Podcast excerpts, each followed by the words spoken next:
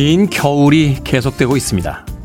간혹 따뜻한 봄 기운이 느껴지긴 하지만 겨울의 고집은 꽤나 오래 갑니다. 시간을 싸워 이길 수 있는 사람은 없으니 수도사의 고행처럼 묵묵히 견디는 것밖엔 별다른 방법이 없습니다. 그렇다면 우리에게 남겨진 것은 아마 상상력이 아닐까요? 날개 없는 사람이지만 하늘을 나는 꿈을 꾸며 비행기를 만들고 높은 담벼락에 갇힌 누군가는 그 담을 넘어 자유를 만끽하는 생각에 빠집니다. 추운 겨울, 기나긴 코로나, 힘겨운 월요일 아침에 우리에겐 더 많은 상상력이 필요합니다. 2월 21일 월요일 김태현의 프리웨이 시작합니다.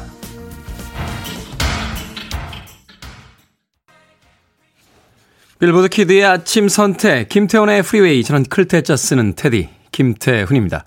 오늘 비지스의 You Win Again으로 시작했습니다. 자 0032님 반갑습니다 테디 기분 좋은 월요일입니다. 좋은 아침이요 해주셨고요. 조경민님 테디님 억수로 반가운 월요일 아침입니다 해주셨습니다. 이세미님 주말이 순식간에 가버리고 다시 또 월요일이 시작이네요. 프리웨이 들으면서 활기차게 시작할게요 하셨습니다. 그러니까요. 주말이 결코 짧지 않은 시간이잖아요. 이틀이란 시간이 어느 순간에 순식간에 가버리고 다시 월요일이 시작이 됐습니다. 자, 이은영님, 상상력의 세상으로 인도해 주시는 테디, 행복한 아침입니다. 하셨고요. 0566님, 복권이 1등 되는 상상을 잠시 했네요. 진짜면 좋겠어요. 하셨습니다. 1등 되면 저 좀 나눠주십니까? 0566님, 뭐 상상인데요. 뭐 주변 사람들에게 좀 나눠주지 하는 같이 나누는 상상도 한번 같이 해보시는 건 어떨까 하는 생각도 드는군요. 뽀시래기님, 오늘 아침 좀 더 젊어지는 내 모습을 상상해 봅니다. 주말에 앞 정수리가 횡해서 앞머리를 더 내려서 잘랐어요. 하셨습니다. 더 젊어질 수는 없겠습니다만 더 천천히 나이 드는 것 정도는 상상해 볼 수 있지 않을까요? 뽀시래기님. 오늘 아침도 어, 이것저것에서 또 아침을 일찍 시작하는 분들의 많은 문자 받고 있습니다. 자, 청취자분들의 참여 기다립니다. 문자번호 샵 1061, 짧은 문자는 50원, 긴 문자는 100원, 콩으로는 무료입니다. 유튜브로도 참여하실 수 있습니다. 여러분은 지금 KBS 2라디오 김태훈의 프리웨이 함께하고 계십니다. KBS 2라디오. Yeah, 김태훈의 프리웨이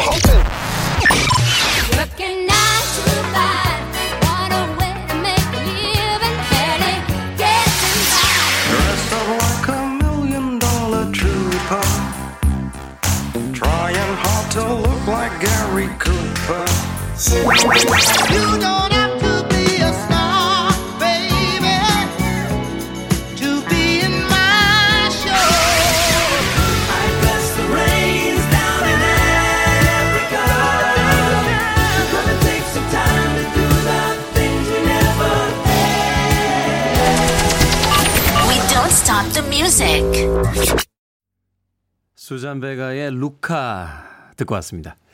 박경숙님, 남편 아들과 산에 다녀왔는데요. 다리가 너무 아프네요. 그런데 왜 한쪽 다리만 아픈지 알 수가 없습니다. 하셨습니다. 한쪽 다리만 아파요.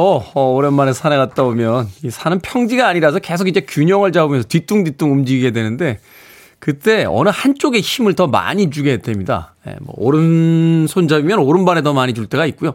또 꼭 그렇지만은 않아요. 또 이 산에 올라갈 때 어떤 경사면에 따라서 왼쪽으로만 힘을 더 많이 주게 되는 경우도 생기고 자주 쓰는 발이나 아, 그날 자주 쓴 발에 힘을 많이 주니까 한쪽으로만 아프게 됩니다. 양쪽이 이렇게 똑같이 아프지가 않습니다. 평지를 걸을 때는 양쪽 발에 균형이 맞으니까 예, 양쪽이 다 아픈 경우가 있는데 이 뒤뚱거리면서 걷게 되는 이 비포장 도로에서는 어느 한쪽이 더 아픈 경우가 많습니다. 박경숙님 이상한 거 아니니까 너무 걱정하지 마시길 바라겠습니다.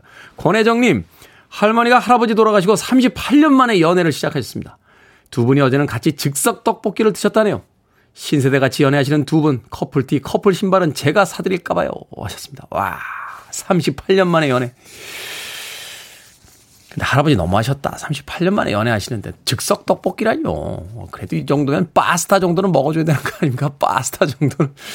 즉석 떡볶이 맛있죠. 음식이 중요한가요? 누구랑 어디서 같이 먹고 있느냐. 그게 더 중요한 거죠. 권혜정님 꼭 커플티 커플 신발 할머니하고 할아버지 사드리길 바라겠습니다. 두 분 잘 되셨으면 좋겠네요. 피치공주님, 아침 6시에 신랑 출근시키고 드립커피 내려서 테디랑 우아하게 시작하고 있습니다. 하셨습니다. 신랑분이 좀 일찍 출근하셔서 여유있게 아침 보내고 계시다고 피치 공주님. 제가 조각 케이크 하나 보내드릴게요. 드리커팬 역시 조각 케이크 있어야 또 완성되지 않겠습니까? 1165님, 테디, 타로를 봤는데요. 50세까지 결혼 운이 없대요. 결혼은 최대한 늦게 하라는 말이 있지만 저는 빨리 하고 싶거든요. 재미로 본 건데 신경이 쓰입니다. 하셨습니다. 재미로 왜 보십니까? 타로나 사주를 볼 땐 진지하게 봐야죠.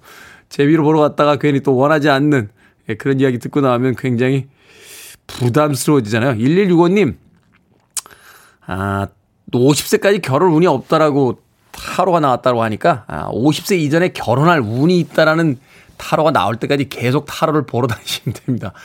아, 대한민국엔 정말 많은 타로집들이 있거든요. 그 중에 한 분 정도는 1165님에게 꼭 맞는 이야기를 해주시지 않겠습니까? 예, 그때까지 열심히 해보는 겁니다. 우리가 대학을 가기 위해서 취재, 취업을 하기 위해서도 정말 열심히 사는데 50세 전에 결혼하기 위해서 몇 군데 더 다니는 게 뭐 그렇게 힘들겠습니까? 열심히, 네, 열심히 본인이 원하는 타로점이 나올 때까지 열심히 돌아다니길 바라겠습니다. 1165님에게 힘내시라고 네, 제가 불고기 버거 세트 보내드립니다. 시간이 없으면 네, 길에서 불고기 버거를 먹으면서 타로점을 볼 수 있도록 열심히 다니시길 바라겠습니다. 자, K123304083님. 냉동 꽃게를 사서 꽃게탕을 해줬더니 남편이 냉동이라 산 거랑 다르다고 안 먹습니다. 숟가락을 확 뺏어버릴 거예요. 하셨습니다. 냉동이랑 산 거랑 당연히 다르죠. 근데 냉동도 맛있습니다. 간 마늘 이렇게 좀 많이 넣고요. 고추장 얼큰하게 풀어서 먹으면 이 겨울에 그 국물 떠먹는 재미가 굉장히 좋은데요. 어, 가끔 이 남편들이 착각할 때가 있어요. 앞에 있는 음식은 평가하라고 주는 게 아닙니다. 맛있게 드시라고 주는 거죠. 왜 모두가 다 평론가가 돼서 그 아내가 맛있게 만들어진 음식을 다 평을 하려고 하는지 모르겠어요. 맛이 있으면 맛이 있는 대로, 맛이 없으면 맛이 없는 대로 함께 따뜻한 식사할 수 있으면 되잖아요. K123304083님 제가 치킨 한 마리 보내드릴게요. 역시 혼자 드세요. 네, 치킨은 역시 혼자 먹는 혼치 아니겠습니까? 혼치 남편분이 들어오시기 직전에 마지막 다리 하나 정도를 아주 맛있게 드시면 됩니다. 그러니까 6시에 퇴근하시면 5시 반부터 먹기 시작하시면 돼요. 뭔데? 음, 신경 쓰지 마! 라고 한마디 툭 던지시면서. 콩으로 들어오신 분들, 샵 1061로 다시 한번 이름과 아이디 보내주시면 저희들이 모바일 쿠폰 보내드립니다. 짧은 문자는 50원, 긴 문자는 100원입니다. 자, 타코의 음악으로 갑니다. Puttin' on the Ritz.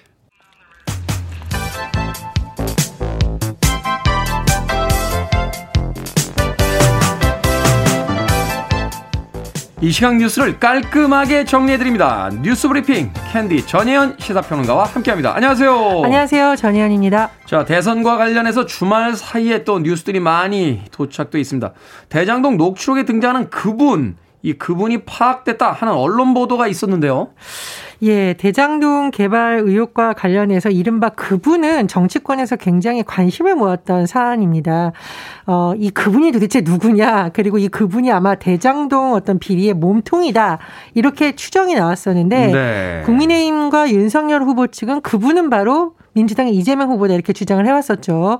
그런데 어, 최근 언론에서 이 녹취록을 분석을 했다라고 합니다. 그래서 녹취록을 분석을 해봤더니 김만배 씨와 정영학 씨 간에 오간 녹취록에 분석한 결과 그분은 현직 대법관 A씨로 파악됐다. 이렇게 음. 보도를 한 겁니다. 뭐 거기서 거론된 여러 가지 뭐 정황, 이름 이런 걸 다 분석한 보도 결과라고 하는데 이렇다 보니 민주당에서는 어, 그동안 이재명 후보를 몸통으로 지목해온 국민의힘 사과해라 이렇게 반격을 하고 있는 모습입니다. 어, 국민의힘은 뭐 천화동의 실소유주 여전히 미궁이라며 의구심을 거두고 있지 않은데 어쨌든 이 그분을 고리로 그동안은 국민의힘이 이재명 후보를 향해서 공세를 향하는 모습이었는데 주말을 기점으로 민주당이 지금 윤석열 후보 측을 공세하는 모습으로 지금 분위기가 또 나타나고 있습니다. 네.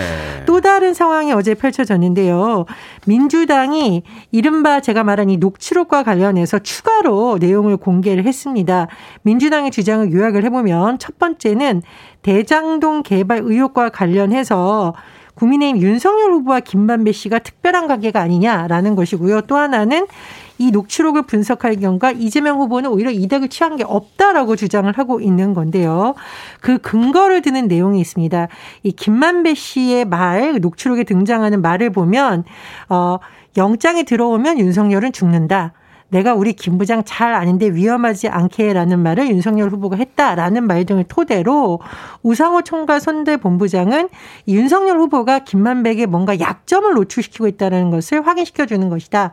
라고 했고요. 민주당에서는 심지어 뭐 흑기사였냐? 이렇게 공세를 가하고 있습니다. 또 다른 발언이 있는데 김만배 씨가 내가 뭔 죄가 있냐라는 식으로 이제 항변을 하거든요. 그러면서 내가 뭐 이재명한테 돈 줬어, 내가 유동규한테 돈 줬어라고 말하는데 보통 내가 우리가 이런 거잖아요. 내가 뭐 돈 줬어 안 줬어라는 건안 줬다라는 말을 강조하는 그렇죠. 거잖아요. 그러니까 어 지금 민주당에서는 이 말을 근거로 이재명 후보가 오히려 아무 이득을 취한 것이 없다라는 것이 사실로 드러났다 이렇게 주장을 하고 있는 겁니다. 지금 공세의 모습이 약간 바뀌는 모습인데 윤석열 후보 지금 반발을 하고 있습니다. 이양수 수석 대변인이 민주당이 공개한 내용 허위라고 주장을 하면서 오히려 특별검사 도화선이 될 것이다 뭐 등등이라고 주장을 하고 있습니다. 어쨌든 오늘 법정 토론회가 열리거든요. 그렇죠. 대선 후보 사자 토론회가 열리는데 주제가 코로나 시대의 경제 정책이지만 아마 대장동 의혹과 관련해서 해서 어, 민주당과 국민의힘 그리고 이재명 후보와 윤석열 후보 간의 공세가 바뀔 수도 있다 이런 전망이 나오고 있습니다. 아무래도 이제 그 여론조사에 좀 밀리는 걸로 나오고 있는 이재명 후보 쪽에서 이제 공세로 전환할 아, 그런 어떤 또 토론회가 되지 않을까 하는 생각이 들고 오징어 게임이 나오는 줄다리기 같아요. 이쪽으로 당겼다 저쪽으로 당겼다. 자, 윤석열 후보와의 단일화 얘기가 오갔던 국민의당 안철수 후보 대선을 완주하겠다라고 선언을 했습니다. 예, 국민의당 안철수 후보가 일주일 전에 야권 후보 단일화와 관련해서 제안을 했는데 어제 야권 후보 단일화는 결렬됐다라는 것을 선언을 했습니다. 이 안철수 후보의 기자회견 내용을 요약을 해보면 일단은 이 제안을 결렬된 것은 윤석열 후보 측의 책임이다라고 강조를 하고 있는데요. 그동안 책임 있는 답변이 없었고 또 시간을 끌면서 본인을 궁지로 몰아넣었다 이런 식으로 주장을 하고 있습니다. 제안한 지 뭐 일주일이 지났는데도 시큰둥하고 반응이 없다 이렇게 이야기를 했죠. 예, 특히 이제 안철수 후보가 굉장히 격양된 어, 어제 발언을 했었는데 뭐였냐면은 이 국민의힘 관계자들이 선거운동 과정에서 좀 사망하는 사고가 있었잖아요. 네. 상중이라고 표현을 하는데 상중에도 본인에 대한 사퇴서를 퍼뜨리고 뭐 대가서를 퍼뜨렸다라고 하면서 정치 몰입의 짓을 서슴지 않았다라고 굉장히 감정을 드러냈거든요. 어, 어쨌든 뭐 국민의힘에서는 굉장히 당혹스러워하는 분위기인데 기회는 열려 있다라고 가능성을 거론을 했습니다.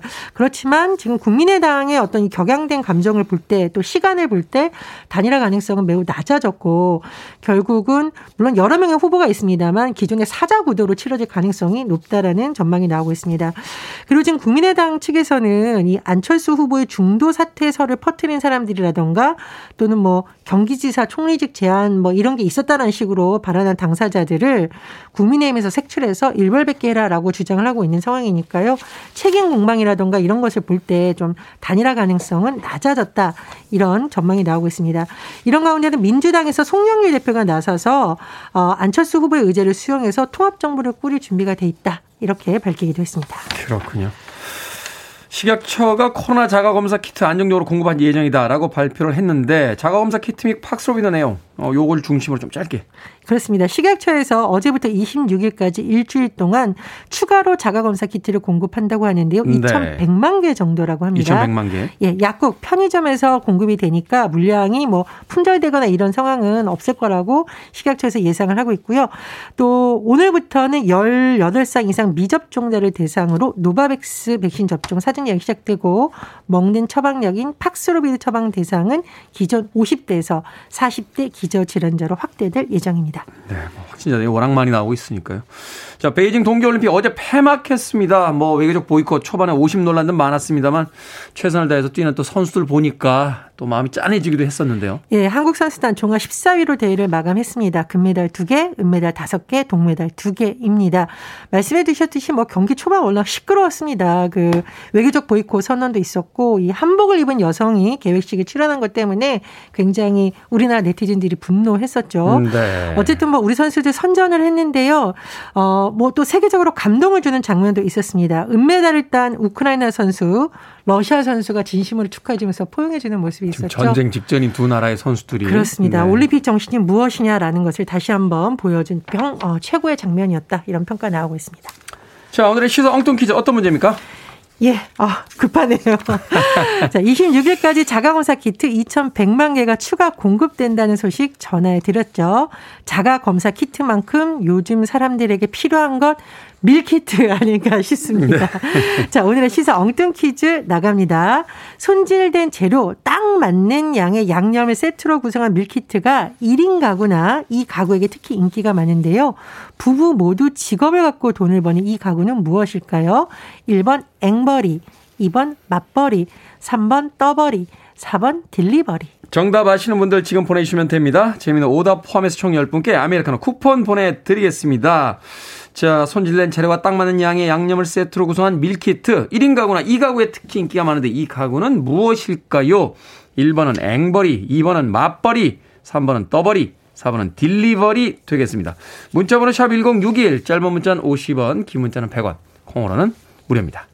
뉴스 브리핑 전희연 시사평론가와 함께했습니다. 고맙습니다. 감사합니다.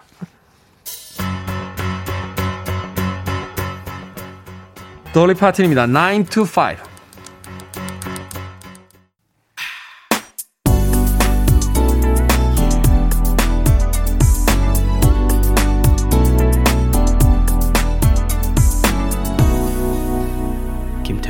Freeway. 톡톡 튀는 리듬감이 꽤나 인상적인 곡이었죠. 프렌더 러셀의 A Little Bit of Love 듣고 왔습니다. 자, 오늘의 시사 엉뚱 퀴즈. 부부 모두 직업을 갖고 돈을 버는 이 가구를 뭐라고 할까요? 정답은 2번 맞벌이였습니다. 맞벌이. 8294님, 맞벌이요. 저는 경단 15년 만에 2월 4일부터 맞벌이 합니다. 남편 원하는 자전거 얼른 사주고 싶네요. 하셨습니다.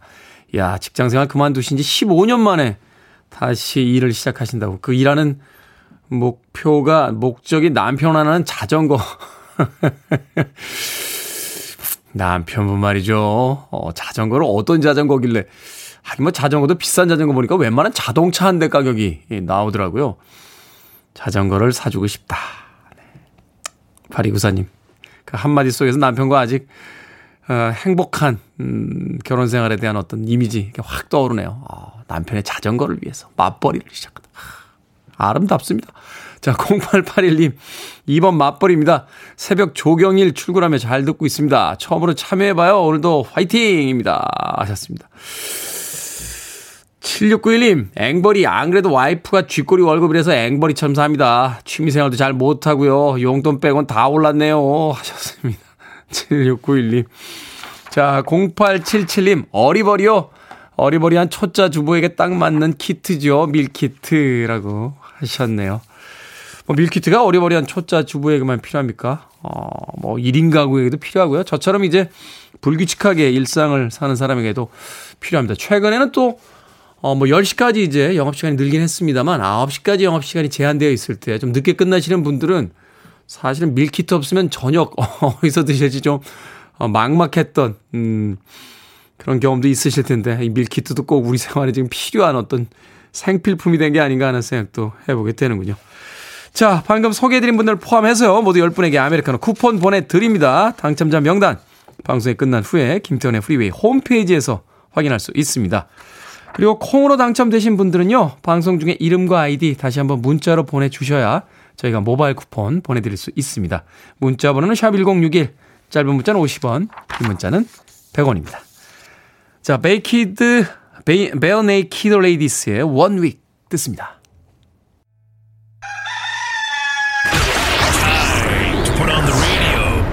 김태훈의 프리웨이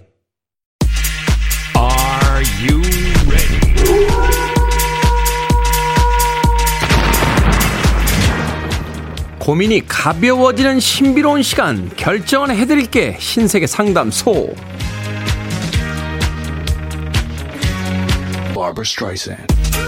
차영숙님 소개팅을 앞두고 있는데요. 소개팅 날 남자분에게 작은 선물을 해주고 싶습니다. 달달한 마카롱을 줄까요? 아니면 차량용 방향제를 줄까요? 마카롱 주세요.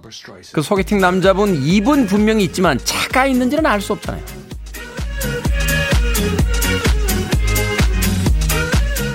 내 마음의 달림 가보고 싶은 식당이 생겼는데 단골집 바로 옆집입니다. 새 식당에 갔다가 단골집 사장님 마주칠까봐 걱정인데 새 식당에 가도 될까요? 아니면 말까요? 새 식당에 가봅시다. 맛있으면 계속 가시면 되고요. 맛없으면 단골 식당에 다시 가셔서 옆집 맛없어요. 라고 말씀하시면 됩니다.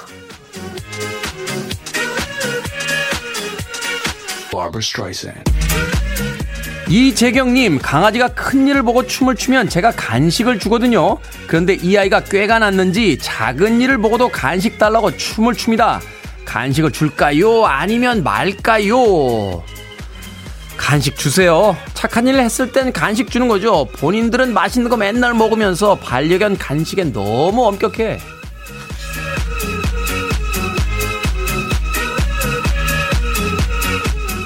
9306님, 친구 중에 철없는 아이가 있는데요. 돈을 제때 안 갚으면서 계속 빌려달라고 합니다. 돈이 없다고 했는데도 빌려달래요. 계속. 빌려줄까요? 아니면 빌려주지 말까요? 빌려주지 마세요. 그래도 계속 빌려달라고 하면 그래도 계속 빌려주지 마십시오. 돈 빌리는 사람들, 빌려주는 사람들에게 계속 빌려달라고 합니다.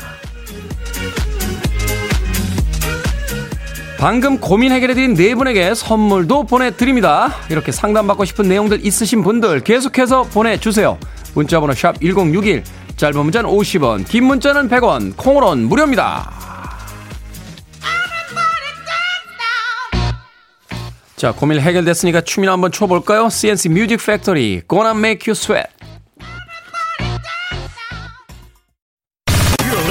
One of the best radio stations around. You're listening to 김태훈의 Freeway.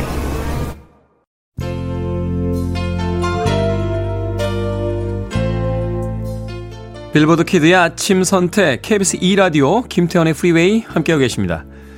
1부 끝곡은 Kool & The Gang의 리드 보컬이었죠. 제임스 J.T. 테일러. Master of the Game 듣습니다. 저는 잠시 후 2부에서 뵙겠습니다.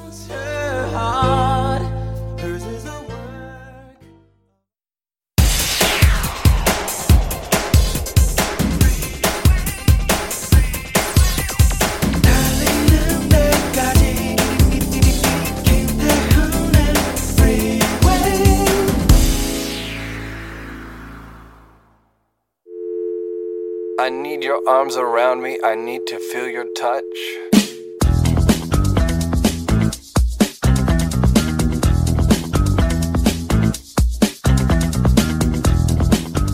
주식 명언. 위험을 감수하지 않으면 실패도 하지 않는다. 바닥 밑에 지하 있다. 안심하지 마라. 지하 2층도 있다. 주식에 필요한 것은 없어져도 괜찮은 3천만 원. 3천만 원을 잃어버려도 괜찮은 멘탈. 그리고 3천만 원을 다시 벌 수 있는 본업이다. 2월은 주식 투자에 특히 위험한 달이다. 다른 위험한 달로는 1월과 3월, 4월, 5월, 6월, 7월, 8월, 9월, 10월, 11월, 그리고 12월이 있다. 월급쟁이 후의 삼각지대. 그때 비트코인을 샀더라면, 그때 집을 샀더라면, 그때 그 주식을 샀더라면, 물론 그때 그럴 돈은 없었다.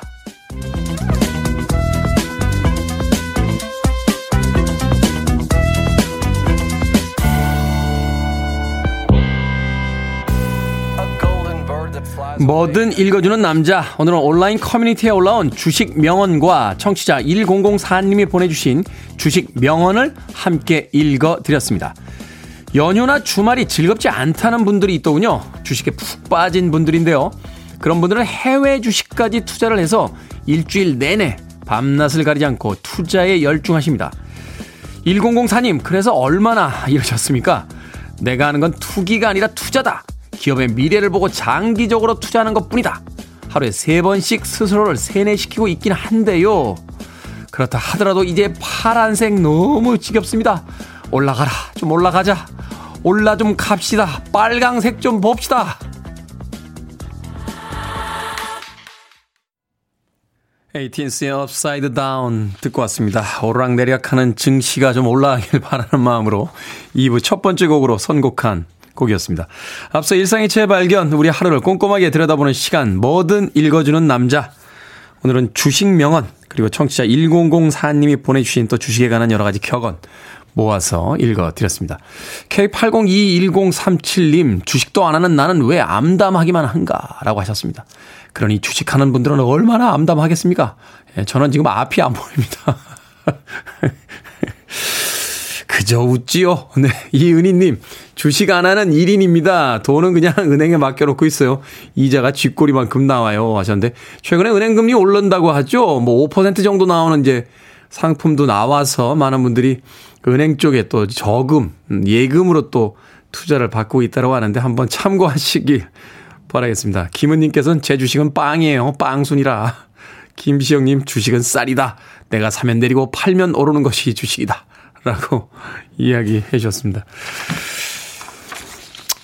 오르는 날도 있고 내려가는 날도 있고 인생도 그렇잖아요. 언제나 전성기로만 살 수 없겠죠. 어, 그 오래된 격언 중에 하나가 비가 내리지 않으면 사막이 된다 하는 이야기도 있습니다. 가끔 비가 내리는 거죠. 그러니까 그 비를 맞으면서 또 맑은 날을 기대해 보도록 하겠습니다.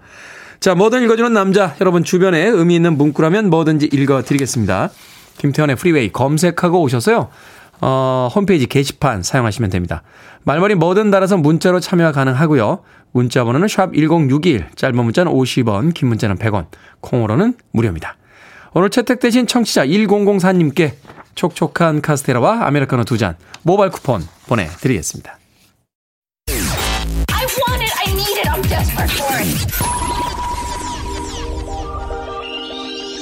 Okay, 김태훈의 Freeway.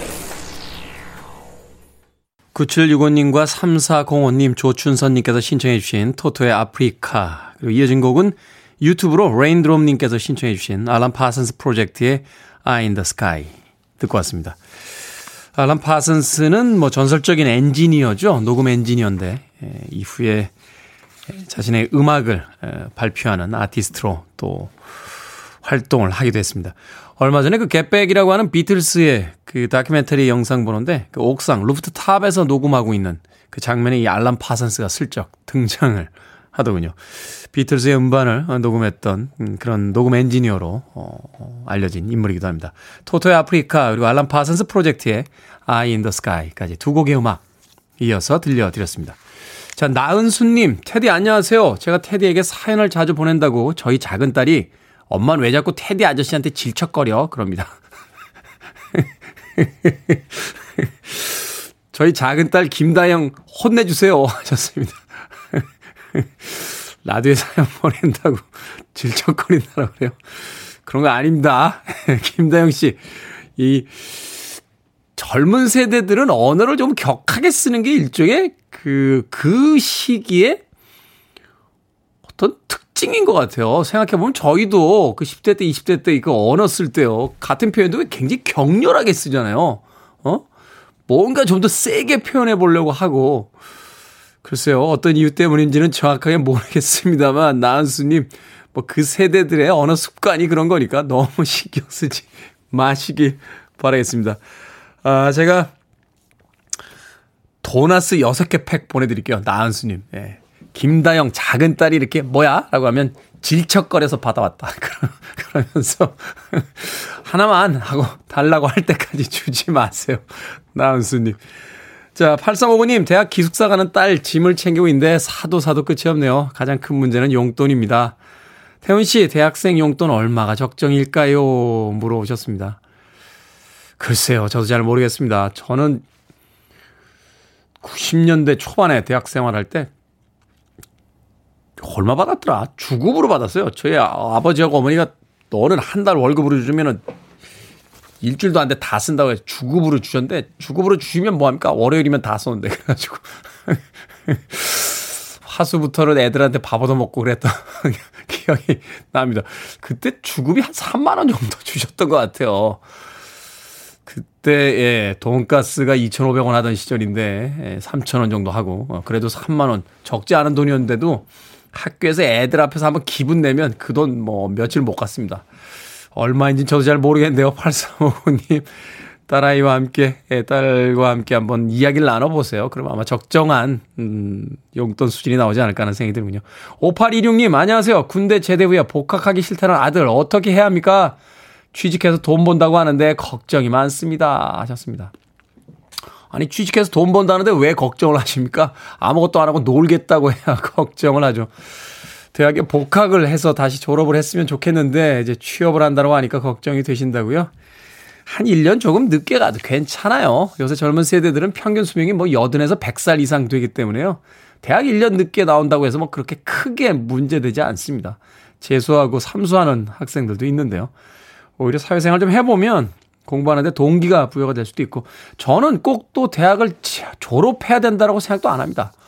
아, 대학을 졸업해야지만이라고 했던 것도 조금 예전 생각이 아닐까 하는 생각 해보게 되는군요. 나름의 어떤 생각이 있지 않을까요? 본인의 인생에 대해서 5826님. 아메리카노 모바일 쿠폰 한 장 보내드릴게요. 커피 한 잔 하시면서 좀 여유 있게 조금 너그럽게 그 아들의 삶을 다시 한번 쳐다보는 건 어떨까 하는 생각도 드는군요. 자, 마릴린 맥쿠와 빌리 데이비스 주니어의 음악으로 갑니다. You don't have to be a star.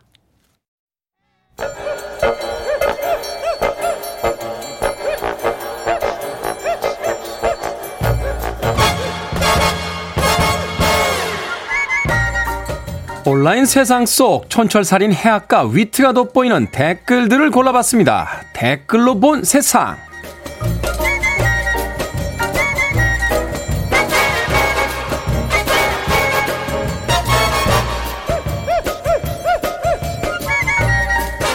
첫 번째 댓글로 본 세상. 세계에서 가장 큰 청소년이 기네스북에 올랐습니다. 올해 15살밖에 안 된 캐나다의 올리비에 리우 군인데요. 키가 무려 2m 28cm로 국내 최장신 하승진 선수보다 무려 7cm나 더 크다는군요. 일찌감치 농구에 빠져 주목받고 있는데요. 어렸을 때부터 키가 커서 상대팀이 나이를 의심하기도 했다고 합니다. 지금은 팔만 쓱 뻗으면 골대 앞을 막을 수 있어서 또래 사이에서 경쟁자를 찾기 힘들다는데요. 여기에 달린 댓글들입니다. 로우님, 아이들 데리고 놀듯이 점프도 안 하고 손만 뻗으면 득점이네요. 시우님, 키가 크면 농구하기에 유리한 건 사실이지만 키만 크다고 농구 잘하는 건 아니니까 선수로서는 좀 더 지켜봐야 할 것 같아요. 2m 28cm라 농구 안 할 때는 굳이 이렇게까지 클 필요는 없잖아요. 한 5cm만 빌리고 싶네요. 아, 그럼 정말 완벽한데 말이죠. 물론 지금도 끝내주긴 합니다만.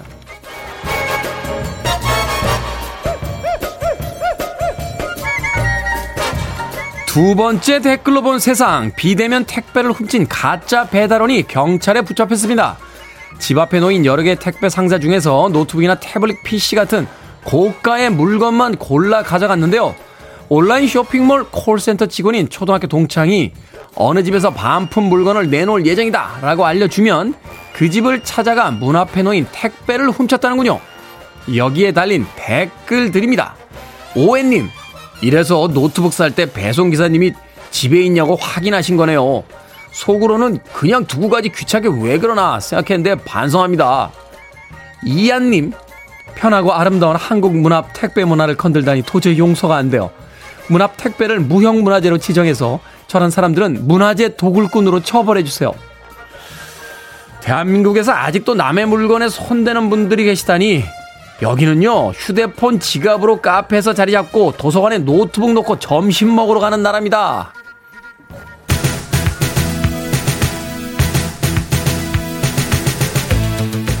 라디오 라마입니다. 예티.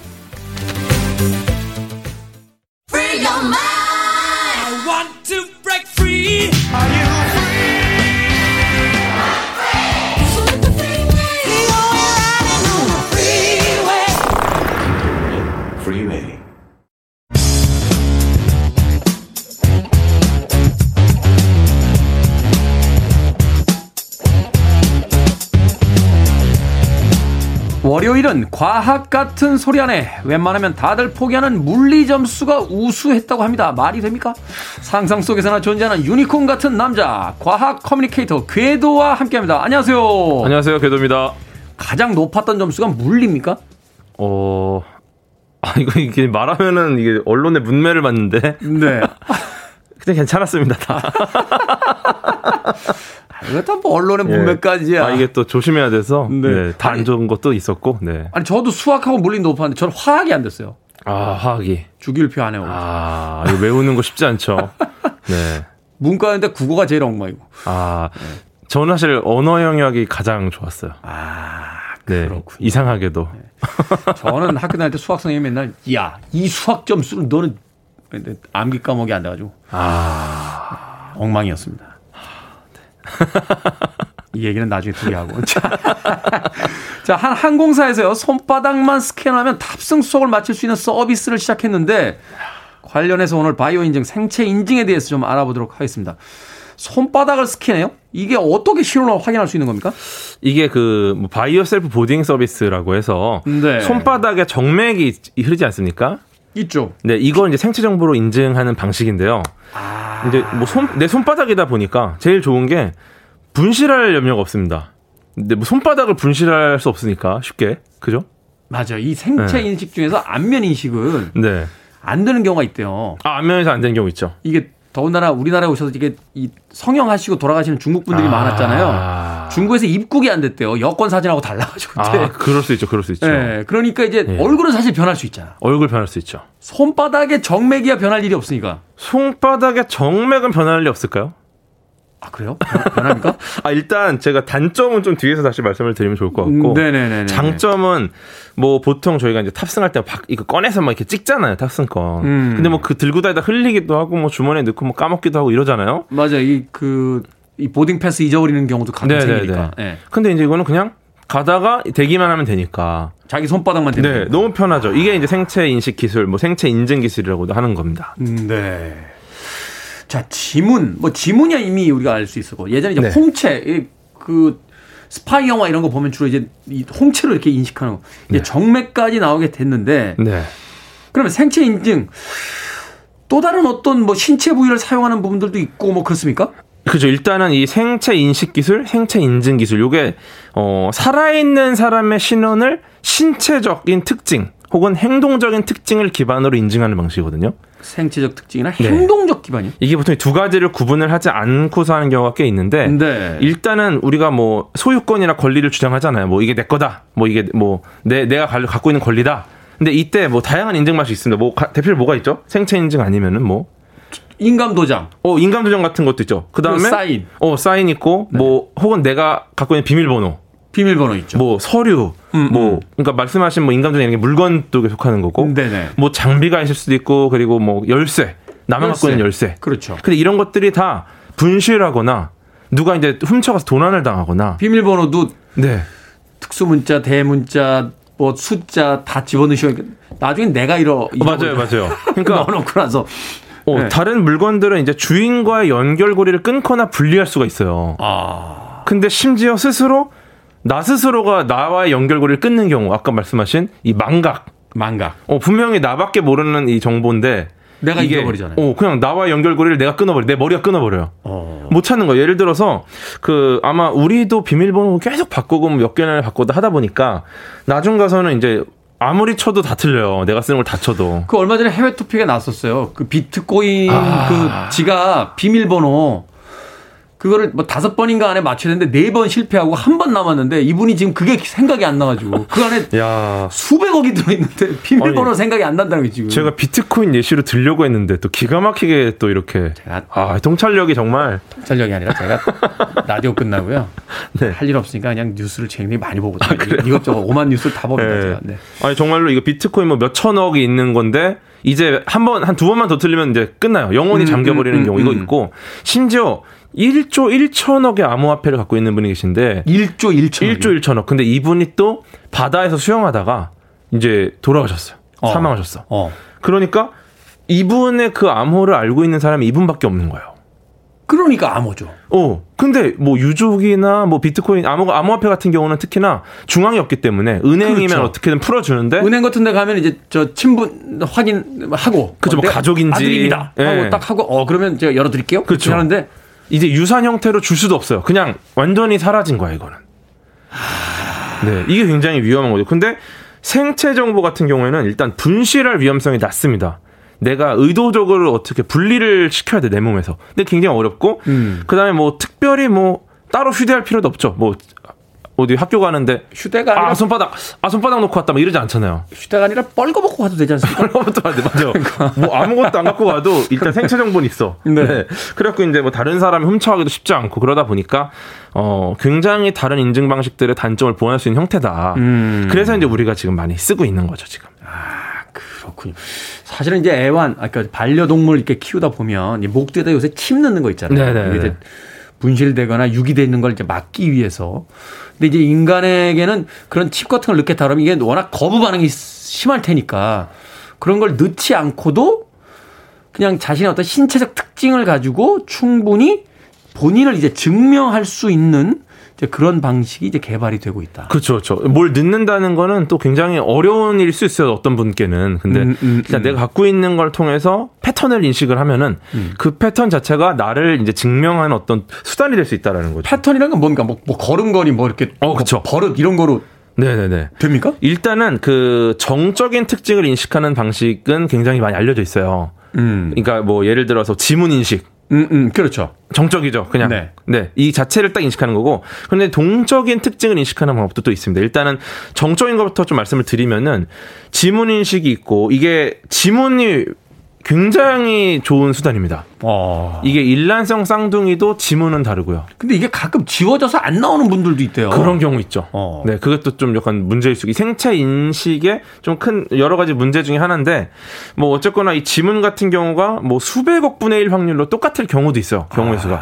근데 뭐 이게 수백억 분의 일이면은 뭐 어, 그분들이 사실상 저 도플경어 수준이죠. 그렇게 네. 같이 만날 상황은. 정말 어려운 일이고, 이게 정말 랜덤하게 나오는 거니까.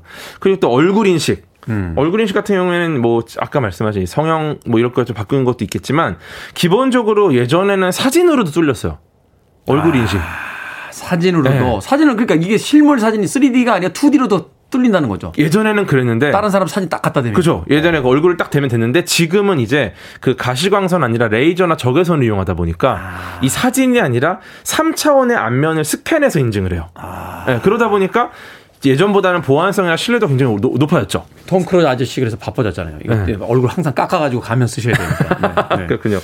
그리고 또 홍채 인식. 홍채. 이것도 이제 지문 이상 지, 지문보다 지문만큼이나 신뢰도 높은 거고 음. 이것도 뭐 영화에서 뭐 안구를 이렇게 적출해서 이렇게 하잖아요. 아우 어 이게 안 돼요 사실. 안 됩니까? 아 이게 혈관이 확 쪼그라 네, 쪼그라요. 이게 어떻게 보면은 그 신경이 끊어지는 순간에 사용이 불가능한 인증입니다. 네. 그래서 이것도 뭐 약간 재운 다음에 이렇게 대고 이렇게 해야지 음, 음. 어, 과하게 하면은 이제 인증이 안 돼. 네. 그래서 이런 것 좀 사용하실 분들 조심하셔서 범, 범죄자분들 조심하셔서 사용하셔야 아니, 뭐 돼요. 범죄자까지 걱정 안 하십니까? 그런 경우는 있, 있습니다. 이렇게 지문으로 휴대폰 열리게 되는데 술 드시고 들어간 날 아내분이 눌러가지고 여셨대요. 어? 아. 근데 이것도 생체 인증의 어떤 약간 허점이기도 해요. 음, 음, 음. 왜냐하면 너무 정확도가 높아버리면 안 되니까. 음. 네, 그런 것도 있고. 뭐 아무튼 뭐 귓바퀴 인식도 있고 혈관 인식, 음성 인식 이런 것도 있고. 그 정적인 인식인데 네. 동적인 인식은 뭐 있습니까? 동적인 짧게. 건 이제 눈 깜빡임.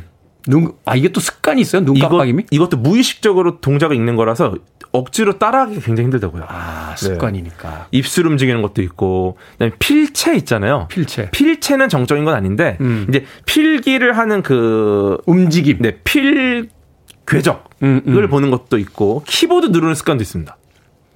이게 참 사람 하나를 완전히 분석을 해서 네. 그쵸. 그걸로 그 사람을 증명. 여기까지가 이제 정적인 것과 동적인 어떤 말하자면 그 특징과 행동을 통해서 그쵸. 이제 나타나는 건데 생체 네. 인식은 그거보다 더 다음 단계에 가 있다. 음악 한곡 듣고 와서 그 생체 인식의 세계에 대해서 좀 더 알아보도록 하겠습니다. 결국은 나를 증명하기 위한 어떤 기술들인 거죠. 토드 룬드그렌, Hello, it's me 듣습니다. 토드 룬드그렌의 Hello, it's me 듣고 왔습니다. 빌보드 키드의 아침 선택, KBS 2라디오, 김태훈의 프리웨이, 과학 같은 소리하네 과학 커뮤니케이터 궤도와 함께 생체 인증에 대해서 알아보고 있습니다. 자, 생체 인증 100% 믿을만 합니까? 이거 신체도 계속 변하잖아요. 그렇죠. 이 가장 어려운 게 우리 몸이 이제 컨디션이나 뭐 시간에 따라 조금씩 변한다는 겁니다. 음. 네, 그러다 보니까 너무 과도하게 정확도를 요구하는 형태로 생체 인증을 사용하게 되면은 분명히 내 몸인데 어제랑 오늘 내 몸이 또 달라요. 100% 정확해야 된다라고 하면 오히려 그 오차 범위가 없으니까. 그렇죠, 그렇죠. 그렇죠. 신발도 왜 저녁에 사러 가라고 하잖아요. 아침하고 저녁하고 발 사이즈. 달라진다고. 맞아요. 아. 그러니까 내가 분명히 등록을 해놨는데 과도하게 정확도를 요구해서 이게 어 조금이라도 다르다 이 사람 아니다 이렇게 해버리면은 음. 내 몸이 조금 바뀌었는데 누르니까 또 안 되는 거야. 야, 은행은 좋겠다. 돈 예금해놨는데 제돈 찾으러 왔습니다. 그러면 어 아닌데요? 우선 안 줄 수 있잖아요. 어떻게든 주지 않을까요? 예, 그리고 또 이게 뭐 예를 들어서 쌍둥이 심지어는 뭐 이 가족들이 좀 닮잖아요. 음. 비슷한 가족의 경우에는 또 얼굴 인식이 또 풀리는 경우도 있고요. 그런다고 하더라고요. 예전에도 네. 영화 보면요. 이 그 Fast and Furious 분노의 질주 보면 그 폴 워커라는 주인공 사망한 뒤에 그 동생이 아, 대신 찍었어요. 맞아요, 맞아요. 그래서 컴퓨터로 입혀가지고 형처럼 만들었거든요. 너무 똑같던데 그거. 그러니까. 예. 어. 그리고 또 뭐 뭐 노화 나이가 들면서 또 몸이 바뀌고요. 그렇죠. 지문 같은 경우는 변하진 않을 수 있는데 사고나 환경에 따라서 뭐 지워지거나 인식이 안 되는 경우도 굉장히 많고요. 음. 예. 뭐 그런 분들 많으실 거예요. 뭐 지문 이렇게 됐는데 등록이 안 되는 경우. 물론 원래. 그런 일은 거의 없겠습니다만 만약 어떤 분이 지문으로 다 등록을 해놨는데 네. 은행 계좌나 이런 거 예. 큰 사고를 당해서 음. 신체에 어떤 훼손이 왔단 말이에요. 그럼 찾을 방법이 없는 거잖아요. 그러면 이제 그 등본이랑 신분증 가지고 은행을 방문하시면 됩니다. 그러면 굳이. 자, 특이한 어떤 생체 인증이 있습니까? 어 이게 그 뭐 예전에 항문 인식 시스템이라고 혹시 들어보셨어요? 뭘 인증해요? 항문 인식. 항문, 아니. 항문을 인식해요? 이게 식사 시간이라서 괜찮을지 모르겠네.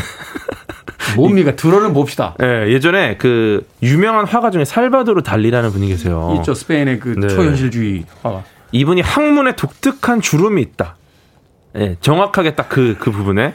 그래서 이걸 알아내서, 어, 이거를 굉장히 오래전에 알아낸 거죠. 근데 그러다 보니까, 그러니까 지문, 지문 하고 똑같이 주름이 있다. 자기만의 고유한 주름이 있다. 네, 거기도 이제 근육이 있거든요. 관략근이라는 게 있는데, 네. 이거에 이제 패턴을 인식하겠다. 이렇게 해서, 근데 재미로 나왔던 얘기긴 한데, 비공식적으로는 사용할 수 있다라는 이야기들도 있어요. 네. 예. 그런데 뭐 이거에 대해서 조금 허무맹랑하다라고 생각을 했었는데 이게 한 재작년쯤에 나온 아이디어가 있어요. 스마트 화장실이라고. 네. 예, 이게 우리가 건강 검진 받을 때마다 우리가 뭐 늘 여러 가지 준비를 하지만 뭐 전날 이렇게 뭐 우리 몸에서 나오는 액체나 고체를 이렇게 제출하지 않습니까? 그렇죠. 식사 시간이니까 제가 좀 잘 조심하겠습니다. 예. 네.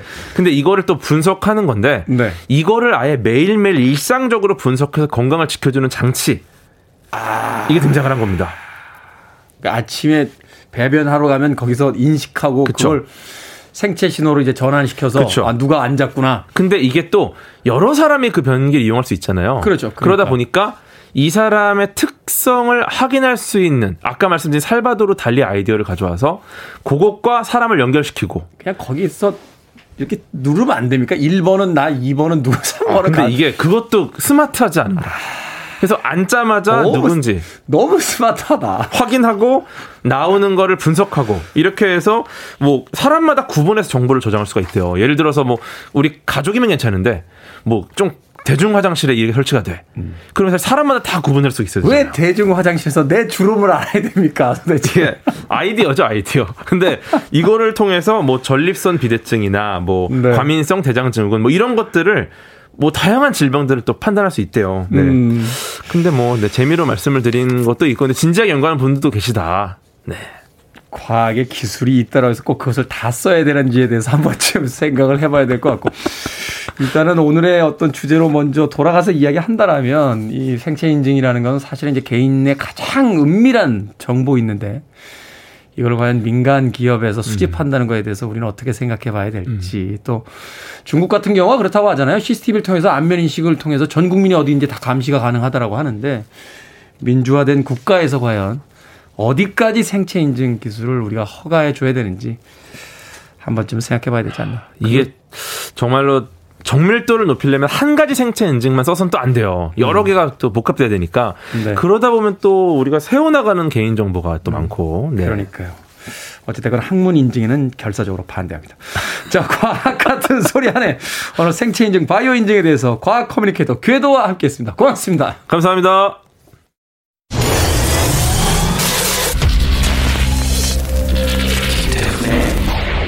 Freeway.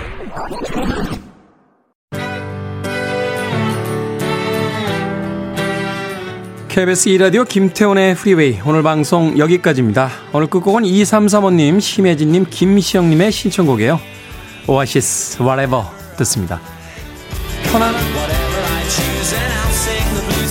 편안한 월요일 보내십시오. 저는 내일 아침 7시에 돌아오겠습니다. 고맙습니다.